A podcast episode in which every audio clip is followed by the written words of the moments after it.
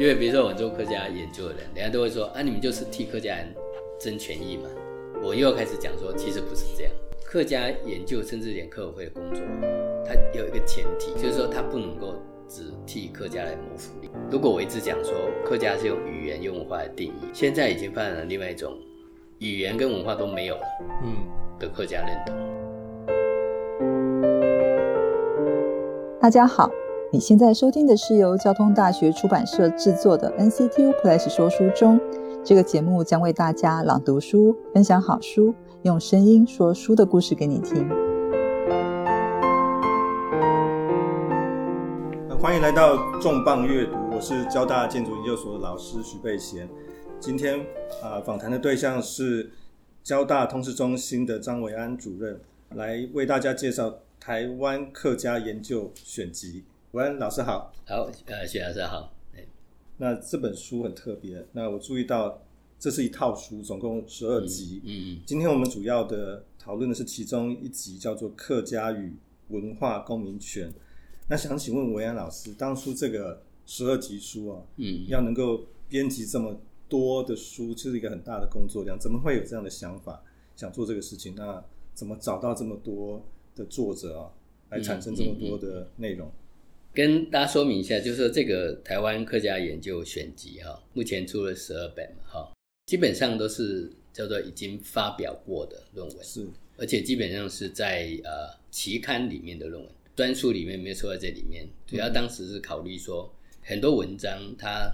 散落在很多地方，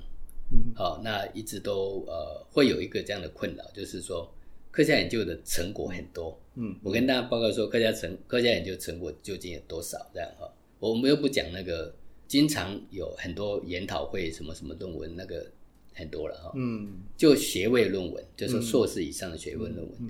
平均每两天就有一篇，所以事实上那个硕士论文的量多到那种，就是你来不及去阅读，你被淹没哈，是，所以就变成是说你要要怎么去选择这个，所以当时就跟。客委会去提一个案，因为那个可能很多人不晓得，就是客家委员会里面还有一个学术委员会，嗯，所以就学术这部分对于客家委员会来讲是重要的，嗯，所以我们跟学术委员会提了一个案，他们觉得说，哎，这个可以啊，哈，嗯，后来就由交大去提一个计划，嗯，说我们要要做这个做这个研究论文的选集，哈，希望大家就那个兴趣的话，这些是我们选出来，可以优先来阅读。不是说其他就不好了，嗯，这可以作为优先阅读，然后再去再去深入这样。当时是这样子的背景，这样哦是，所以是跟一个计划有关。这个当时是跟课委会的学术委员会提出，是，所以课委会当然也是希望能够周全哈，能够完整，嗯，能够照顾到更广泛的，而不是张伟安喜欢的就收进来这样。是是是。所以所以他们非常正式的以他们学术委员会作为编辑委员会，是来叫做督导这个。整个十二个主题的挑选，跟那个一些呃各个主题的编辑的主编的选择，都是从那里建议跟产生的。这整个编辑的过程耗费多长时间？接近两年左右。接近两年，对，接近两年左右。那这个刚刚提到这总共十二集的书，每一集分别是一个主题嘛？对对对。这十二个主题是怎么定出来的？我们作为计划提出人，我那提出了很多议题。那后来。呃，主要是通过讨论之后呢，就是比较跟当代有关的一些议题，而且是又比较能够比较完整的部分哈，挑选出来。所以这个时候有一些议题虽然也很重要，可是看起来那个学术论文还没有多到可以成书哈。例如呃呃，其实像客家音乐，呃音乐当然很多，可是真正研究音乐学术论文就还被讨论，就是说。它有没有可能是从戏曲里面分出来，还是说它属于比较传统的东西，还是在客家戏曲里面，或者是怎样？当然，这中间还有很多东西是没有真正 cover 到的啦。所以刚刚说，例如客家音乐就是其中一个，对，没有包含在十二集当中的主题，可能是因为这个分量还没有把它集结成一册。对对对，可不可以，文老师再给我们举几个例子？这十二十二集当中有其他的，除了今天我们要讨论的。客家与文化公民权之外，还有例如哪一些的主题？我们现在呃选的十二集，基本上是从比较是呃方法论或者知识论角度，所以先有客家研究跟客家学这这一集哈，是由中央研究院的肖庆煌教授编的哈。另外一个是由我们前院长庄英章跟他的助理，呃呃陈立华就写的客家，就是编写这个客家形成跟社会运作。客家形成有一点是这样讲，就是说以前我们谈客家的时候，都是问客家人从哪里来，嗯，好像是说客家人是一个人权在某个地方，我们问他从哪里来，可是这个问法实际上后来已经渐渐有个新的问法，就是说他可能不是从哪里来，而是他是从没有到有的过程。所以这个就谈这个，接下来就是有客家聚落跟地方，就是谈主要是谈台湾的客庄跟地方的一些运作嘛，哈。然后台大谢世忠老师呃谈这个客家族群关系，主要是谈就是说，其实客家人不是自己活在那里，客家都是跟周边互动的嘛，哈。比如说在中国可能跟少数民族呃畲族或者是壮族什么，在台湾那就跟闽南跟呃原住民事实上。都有很密切的关联，所以我们就会提到说，客家其实不是自己成为一个人权，它应该是受周边的人影响也很多了哈。那另外就是像许威德老师谈这个跟社会运动、跟客家认同有关，这是谈最近的，从客家形成的过程，实际上是跟社会运动的过程有很大的关系性。对，接下来就客家呃跟文化公民权，等一下可能会稍微再谈一下哈。另外，当然在客家研究里头，就像说信仰，那文罗列斯老师对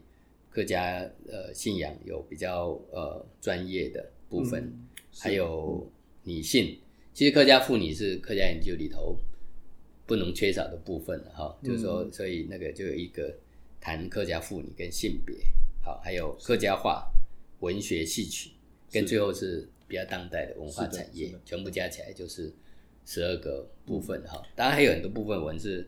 也有在想，但是目前是没有这样。也许是后续未来。对，不是有一些，因为我现在是定为台湾客家研究，是是，所以实际上要认识所谓客家这样的事情哈，我也不能没有中国的客家，是的。但是这次我们就没有，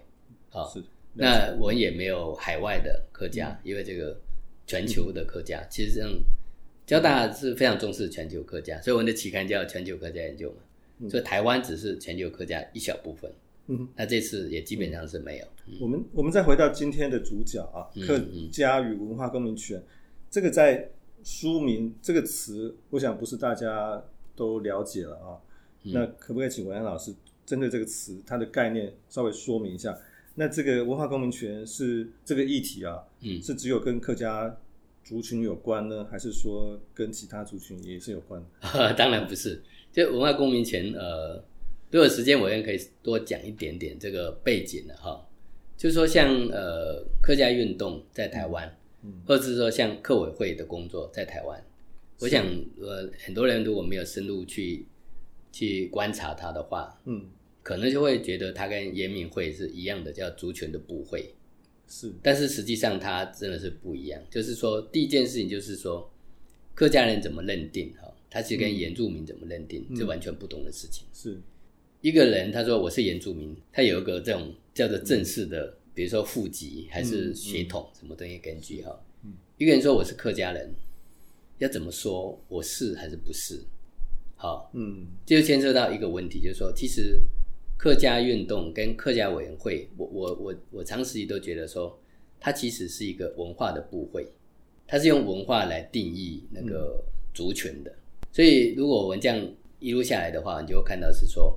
客家文化本身对客家族群来讲，它是所有的重点，这样子哈。那为什么会跟公民权有关？就是说，如果一个族群的文化没有被重视的话，那么这个族群可能就会不存在。客家族群里头的文化，当然有很多面向嘛，像比如说语言，就是其中一个哈。语言本身不是说你可不可以讲你的话，你当然可以讲你的话。嗯，呃，现在当然可以说你可以讲你的话，但以前我们有一阵子是不能讲你自己的话。嗯，你你必须要讲，比如说讲国语，讲什么这样。你你有讲自己的话会被处罚，对不对？好，我们都曾经经历过这样子的时代嘛，哈。所以就是争取能够讲自己的话这件事情，在客家文化里头就是一个。很重要的事情嘛，嗯嗯。可是讲自己的话，就不是我在家里讲，嗯，好，因为我们知道说，呃，很多人会说一种语言能不能存在哈？呃，非常重要就是家庭，你家庭要讲嘛，嗯，你家庭如果不讲的话，你外面的话就会流失啊。但是我们现在从社会学角度来看呢，这个看起来是私领域的家庭，他的决定也不是这么自主的，嗯，他其实受那个社会的大的结构所决定。比如说，如果我在社会上，讲客家话，人家会觉得啊，那个客家人好奇怪，嗯，那你那我这个客家人在外面就不会继续讲。嗯，那回来家里的话呢，父母亲就会说，哎，就练习那个外面的人可以接受的语言，嗯，自己的话就会被就会丧失，嗯，这个就是社会结构要变好嘛，整个社会结构要能够接受多元的文化，跟能够接受不同的语言，这个其实是一个文化国的想法，所以我们也选了一篇文章谈，就是说一个国家他把文化当做什么样的核心来看待，这个是重要嘛。但是这个语言其实也不是只有讲而已啊，语言牵涉到，比如说在公共的场所，好，比如说我我今天我来讲国语，对不对？哈？那我我如果回在我如果在客家村还是在客家县市，我来讲一件事情，我能不能用客家话讲？有很多场合是不行，是。好，就是你用客家话讲，人家说我听不懂，那我必须要讲他听得懂，嗯那我就接着下来，为什么我要讲你听得懂的话？就是说你听不懂，为什么是我的问题？为什么我要讲你听得懂的话？这就是权利啊！就是说，如果一个一个族群不能讲自己的话，那我们讲为了沟通，没没有问题啊。啊，为了沟通，就大家讲可以沟通的语言。但是有时候不是啊。那接着下来，我就会说大众运输系统的广播。嗯，好像像台北的捷运，呃，现在捷运都讲很多种话，包括客家。嗯，这样象征性。比较多了，很少人是很少客家人是听到那个客家话才知道什么元山到了这样，好，嗯，那另外就是说像电视台，还有呃那个 radio 的那个 channel，嗯，就是说像以前我们是在媒体上没有客家语言的出现，好，然后在学校不能讲客家话，这个其实就算是文化权的一部分，好。所以，我们讲说文化公民权，其实讲这个。那我我我们以前也写，这这里没有收那个文章，就是原文写写过一篇文章，叫做以客家作为一种方法，好来推客家多元文化。其实原住民，甚至像现在的新住民，其实大家都面临相同的问题。所以，文化公民权并不是只针对呃客家，好，就是说公民权有很多种嘛，投票是公民权嘛，可是有一种是。这个人的文化权本身，好，我我基本上是讲，主要是 focus 在这里。在这本书里面，总共有九篇文章。嗯，那这个老师您在选文章的时候，是怎么样的想法去选的？选到这九篇？哎，那以及这九篇文章在书里面这个出现的顺序，是不是有什么想法可以跟大家分享？有几个想法，就是说，第一个主要是观念，在还没有进入客家以前，必须要知道的。所以，我们当时选的这个几篇文章，呃，比如说一开始的时候，除了我写的导论以外，主要是谈文化公民权的建构，就是说什么叫文化公民权，是让这个读者先有这个文化公民权的概念。所以，呃，就像刚才我跟您说的，就是说文化公民权，它其实不是只是能够说说客家话，或者是说呃有一个什么呃讲话的自由，事实上它牵涉到后面的。一个问题就是说，一旦是文化公民权哈，就会跟国家的政策有关。是，所以文化公民权就会跟文化政策绑在一起。所以我们在谈文化公民权的时候，就会谈到文化政策的发展跟公民权的落实，就是是当时选的那个王立荣教授那一篇，有了一个理论的想法，就要去对应说，那在台湾的 empirical 的现象是怎样？所以这两个是算是一组概念哈。那接下去我们也谈这个德国，特别以德国作为文化国跟他文化公民权的想法。嗯，这个部分呃，像这个许教授他是法学背景的，其实我跟他是没有见过面，那读过他的东西就觉得是说，哎，这个文化国的想法，它跟文化公民权的建构哈，它其实是一个整个跟整个国家作为文化国的概念有很密切的关系。他这个想法。如果没有先进到读者的呃这个脑袋里面，就比较不能继续往下谈。所以这个部分谈完之后，他跟孙伟教授的部分就合在一起，就是说那个国家有没有一个叫做代表性的行政机构，作为族群的代表性行政机构。所以作为一个公民权的时候，它就不再是像我举例说只是画而已，它就跟文化政策有关，甚至跟国家的那个呃机关的设置代表这个族群的发生有关，这样哈。然后接下来，就像刚刚提到那个语言是一个一个案例哈，是。呃那个以作为语言做一个案例的话，你就会看到是说，在家庭里面的语言，它其实不是自主的。它其实受到外面的社会结构的影响很大嘛，所以我们就会看的是说，社会结构跟社会理性化的建构，它其实是一个社会运动。有时候是国家有了机构，可是社会没有接受啊，所以我们有时候讲就是说，有时候是有法律，可是没有社会的正当性。嗯，好，就是要整个社会大家观念都要改变。好，这是一个理性社会的建构嘛。好，那我们后后来就以。再回到多元文化的一些想法，像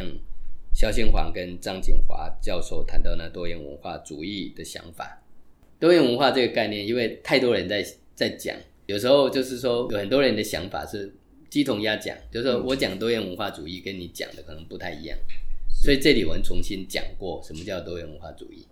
好，然后最后回到以那个电视台作为一个范例，看看说，你看那个电视跟。台北的客家人的那个人际关系认同有没有发生影响？那那确实是从经验研究来看，媒体它其实跟一个族群的凝聚、族群的人际关系，跟族群对自己的认同，甚至族群的下一代对自己的认同，嗯，它是有很大的影响的。是，所以如果说一个社会上，你说你你那个族群文化媒体没有出现。啊，或者是每天只能说看别人的文化的那个、那个、那个戏，像比如说我们讲国家剧院这样哈，以前国家剧院我只能看某一种，比如说什么昆曲啊、什么国剧啊，我们不会看到什么歌仔戏可以上面演嘛，我们会看客家大戏可以上戏演。那如果从一个多元文化角度来看，就是国家的国家剧院的平台也可以有不同文化的这个 performance 可以在那边。被自己的族群，或是跟别的族群来交流，这个这个就是我们期待的这种所谓的多元文化，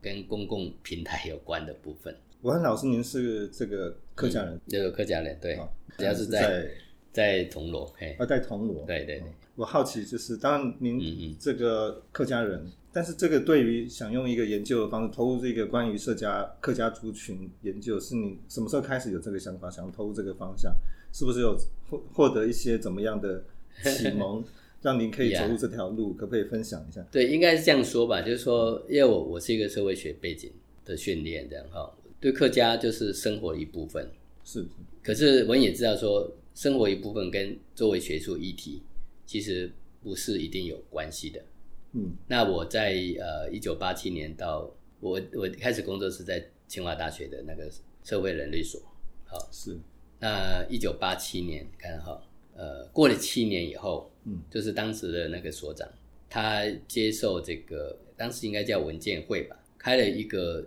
客家文化的什么文化会议啊，他我就应邀去去参加这个会议，那是我第一次写跟客家有关的议题。但是我记得我写的是客家妇女的特色，其实社会学背景就是这样，就是说你要讲客家妇女的特色，你没办法只讲客家妇女。因为一个特色本身就要通过比较，嗯，所以所以很很正常，就是比较社会学概念就引进到那个客家研究里面，所以这个时候闽南就进来。所以我当谈客家妇女的时候，嗯，事实上是同时谈其他族群一起一起做比较，嗯，但是我算是我开始进入那个客家研究的开始，嗯，那因为大家可能都回忆一下，就是说那个解严以后哈，嗯，前后啊，其实台湾社会运动非常的蓬勃。是。我我自己是算是比较没有那种 运动能量的人，嗯，就是这个周边的呃老师还有一些朋友们都很热烈做一些社会运动，嗯，我当时都觉得好像自己很好像欠了什么东西哈，既然不想这么爱走上街头，可是又对客家没做什么事情，进入客家的道路应该是说差不多是两千零三年左右，哎，就是那一年。嗯，就中央大学成立客家学院嘛，他们邀我去当院长。嗯，其实那个时候我其实正在发展我自己的专业，就是我自己比较兴趣的专业，就是跟资讯社会有关的东西。因为那时候我一直在做那个 Internet Society 的那个 study，实际上在台湾已经有很大的群体都算是被我 organize 到清华的平台下面。当时我我是那个清华图书馆的馆长，嗯，我不是要特别讲馆长这件事情，我是说图书馆其实是一个很好的资讯社会的实验室，嗯特别是 Digital Capitalism，其实已经发展在那个。图书馆里面，所以这是一个很大的抉择，就是说要不要去接受这个客家学院的工作。那后来就是一直在想，就是说社会运动我都没去参加，如果连学术的工作我也不愿意，就好像是就跟客家绝缘这样子。是，所以后来就是就去嘛，哈，就那就一脚踏进去就很难。再再离开客家的所谓的研究这样子，嘿，所以后来我我其实，在中央只待了两年，回来回来又接了那个清华的那个人社院的院长，在那一段很长的时间，我们在做那个季风亚洲的计划，就是我大量在做海外客家的开始，所以就是这种呃因缘际会这样哈，所以就一直在客家学术领域里面。那我我是在想，就是说，哎，这就是一个缘分，那不能去做社会运动。所以我有时候就讲说，哎，我做学术也是一种运动啊，只是不同的运动。好，这种不要是从知识、从理性、从分析、从那个呃观观念上来做，这是社会运动可能更 fundamental 的部分。是，只好这样安慰自己了。嘿，嗯，因为比如说我们做客家研究的人，人家都会说啊，你们就是替客家人争权益嘛，好，找钱、找资源。我又要开始讲说，其实不是这样。为什么这样讲？其实不是这样，就是说，客家研究甚至连客委会的工作哈，它有一个前提，嗯，就是说它不能够只替客家来谋福利，这个是对客家来讲不是一个出路，嗯，其实他真正要做的是，就是要把整个台湾的多元文化，嗯，多元文化的体制，嗯，建立起来，嗯嗯，客家才会有一个安身立命的社会社会条件，嗯嗯，当客家有个安身立命的社。理性的社会结构的时候，其他的族群大家都一样。嗯，就是说客家没有办法只为客家而努力，没有这种工作。嗯嗯嗯，他的工作就是要改变整个社会，把社会整个变好。嗯，那客家才有机会变好。不是像原住民这样，原住民他是原住民委员会，他有一些是，他叫真正叫族群的部会。嗯，所以原住民委员会有一些经费哈。嗯，它是用来比如说做原住民乡镇的基础建设，就是为他们。嗯，甚至帮他们装小耳朵，嗯，好，然后帮补助这个，甚至是教育经费，还甚至是失业补助什么的，他是为了民沿入民族本身，嗯嗯，可是客家不会做这个事，嗯嗯嗯，客家的经费没有给客家人的经费，是因为客家人不能认定呢，不能认定，没有人可以讲说，哎，我是客家人，所以给我经费，没有没有这种，你要怎么证明是客家人？没有没有这个证明自己是客家人，这个这个机制，哎，目前是没有。所以现在我们只是讲说，是文化性的问题嘛。嗯，呃，我现在做客家人口调查哈，我就知道那客家人认定真的是很很原住民不一样。我们就问说，你你的祖先有没有客家？这是一个啊，但是问说有没有一点点血统有关？但是即使你有，也不是说你就是纯粹嘛，你可能是很多血统之一，对不对哈？嗯嗯嗯嗯，这个叫做有客家是血缘渊源的哈。然后我们接下来才问你说，你有没有认同你自己是客家？但是倒过来讲说，哎，有人他他其实就是闽南人呢，只是妈妈是客家，他一一路下来都是闽南人，妈妈是客家，他闽南加二分之一。嗯，他说那那你来调查的时候，我说我是客家人呢，我我就我有认同啊，嗯嗯，那就就我算在这里面。对，可是他有一天他会说，我不想下次再调查，到时候我不是了。嗯，就就会摆对啊，所以这个是进进出出哎，所以他他不是一个族群的，最后只是说是谁是多数，谁是少数了。好像比如说闽南是台湾在台湾是多数嘛，嗯，多数的话其实客家闽南结婚之后，他下一代就变成闽南人，这个是比较多的现象是这样，嗯嗯，所以完全没办法谈协同，因为我最近也有个计划，我在做那个 DNA 的那个，嗯，好就是哎，我最近刚好在做闽南人呢。就是说，我们客家客家纯粹的，我我想象中的叫纯粹的客家做完一期。嗯，现在我们在做那个泉州人跟漳州人，就是我那个做完之后哈，两笔资料会告诉我们说，我猜想的答案会说，这两笔客家人跟闽南人的基因其实没有太大的差异，所以到最后就是族群本身就是 cultural 的 construction，而不是 biological 的那个那个差异。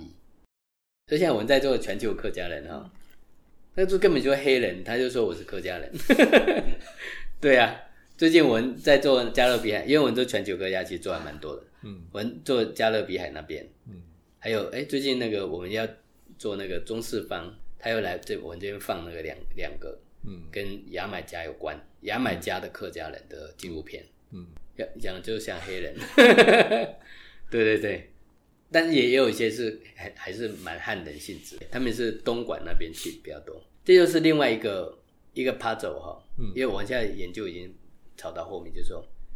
如果我一直讲说客家是用语言用文化来定义啊，嗯，现在已经发展了另外一种语言跟文化都没有了，嗯，的客家认同，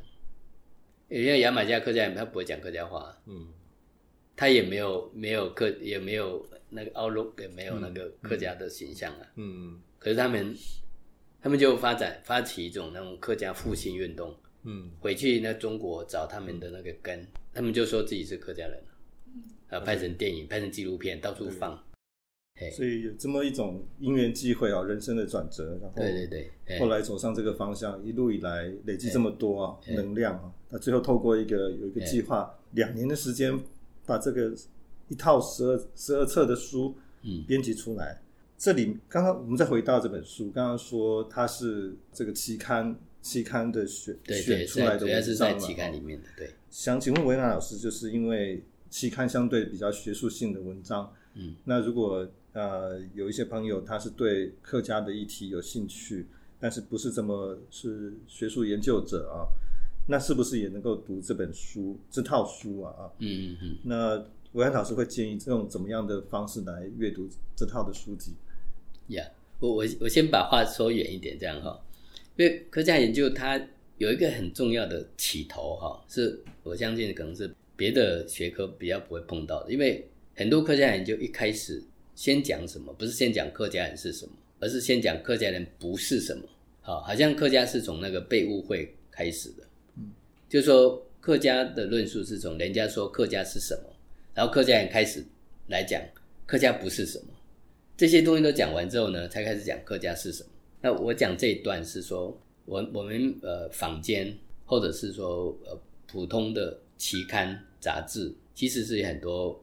从学术角度来看叫做不正确的知识。嗯，好这样说当然有有一点好像，也那你是正确的根据嘛，别人就不正确嘛，哈。嗯，我说从学术的角度来看，就是说那种就是说民间的传说。故事很多，嗯，可是那个东西其实从学术的角度来讲，哈，它是需要被被讨论的。所以有了客家研究以后，有很多叫日常的客家知识都会重新被检视，是重新被讨论。嗯，那其实这本书这套书，它其实扮演另外一种角色，就是说让大家重新认识一个叫做通过学术检查、通过学术研究，呃，找到证据和找到理论论述的。这种这种声音哈，嗯，所以如果一般人呃不是学术界做研究的人，那我是我是比较希望是说，他可以先看每本书前面都有个导论，有导论，好，那个导论它比较容易读嘛哈，而且他 overall 的讲的这个呃这个领域的这个基本的想法，以及他所收录的这些论文的精要，那如果真的还有兴趣，就可以去看个别的论文嘛，当然最好是再看个别论文后面所附的。那些引用的书目，这个就会渐渐渐渐进去，这样子。好，那很开心，维安老师刚刚跟我们分享这么多。嗯，那从维安老师分享里面，我们知道这本书这套书啊，总共十二册。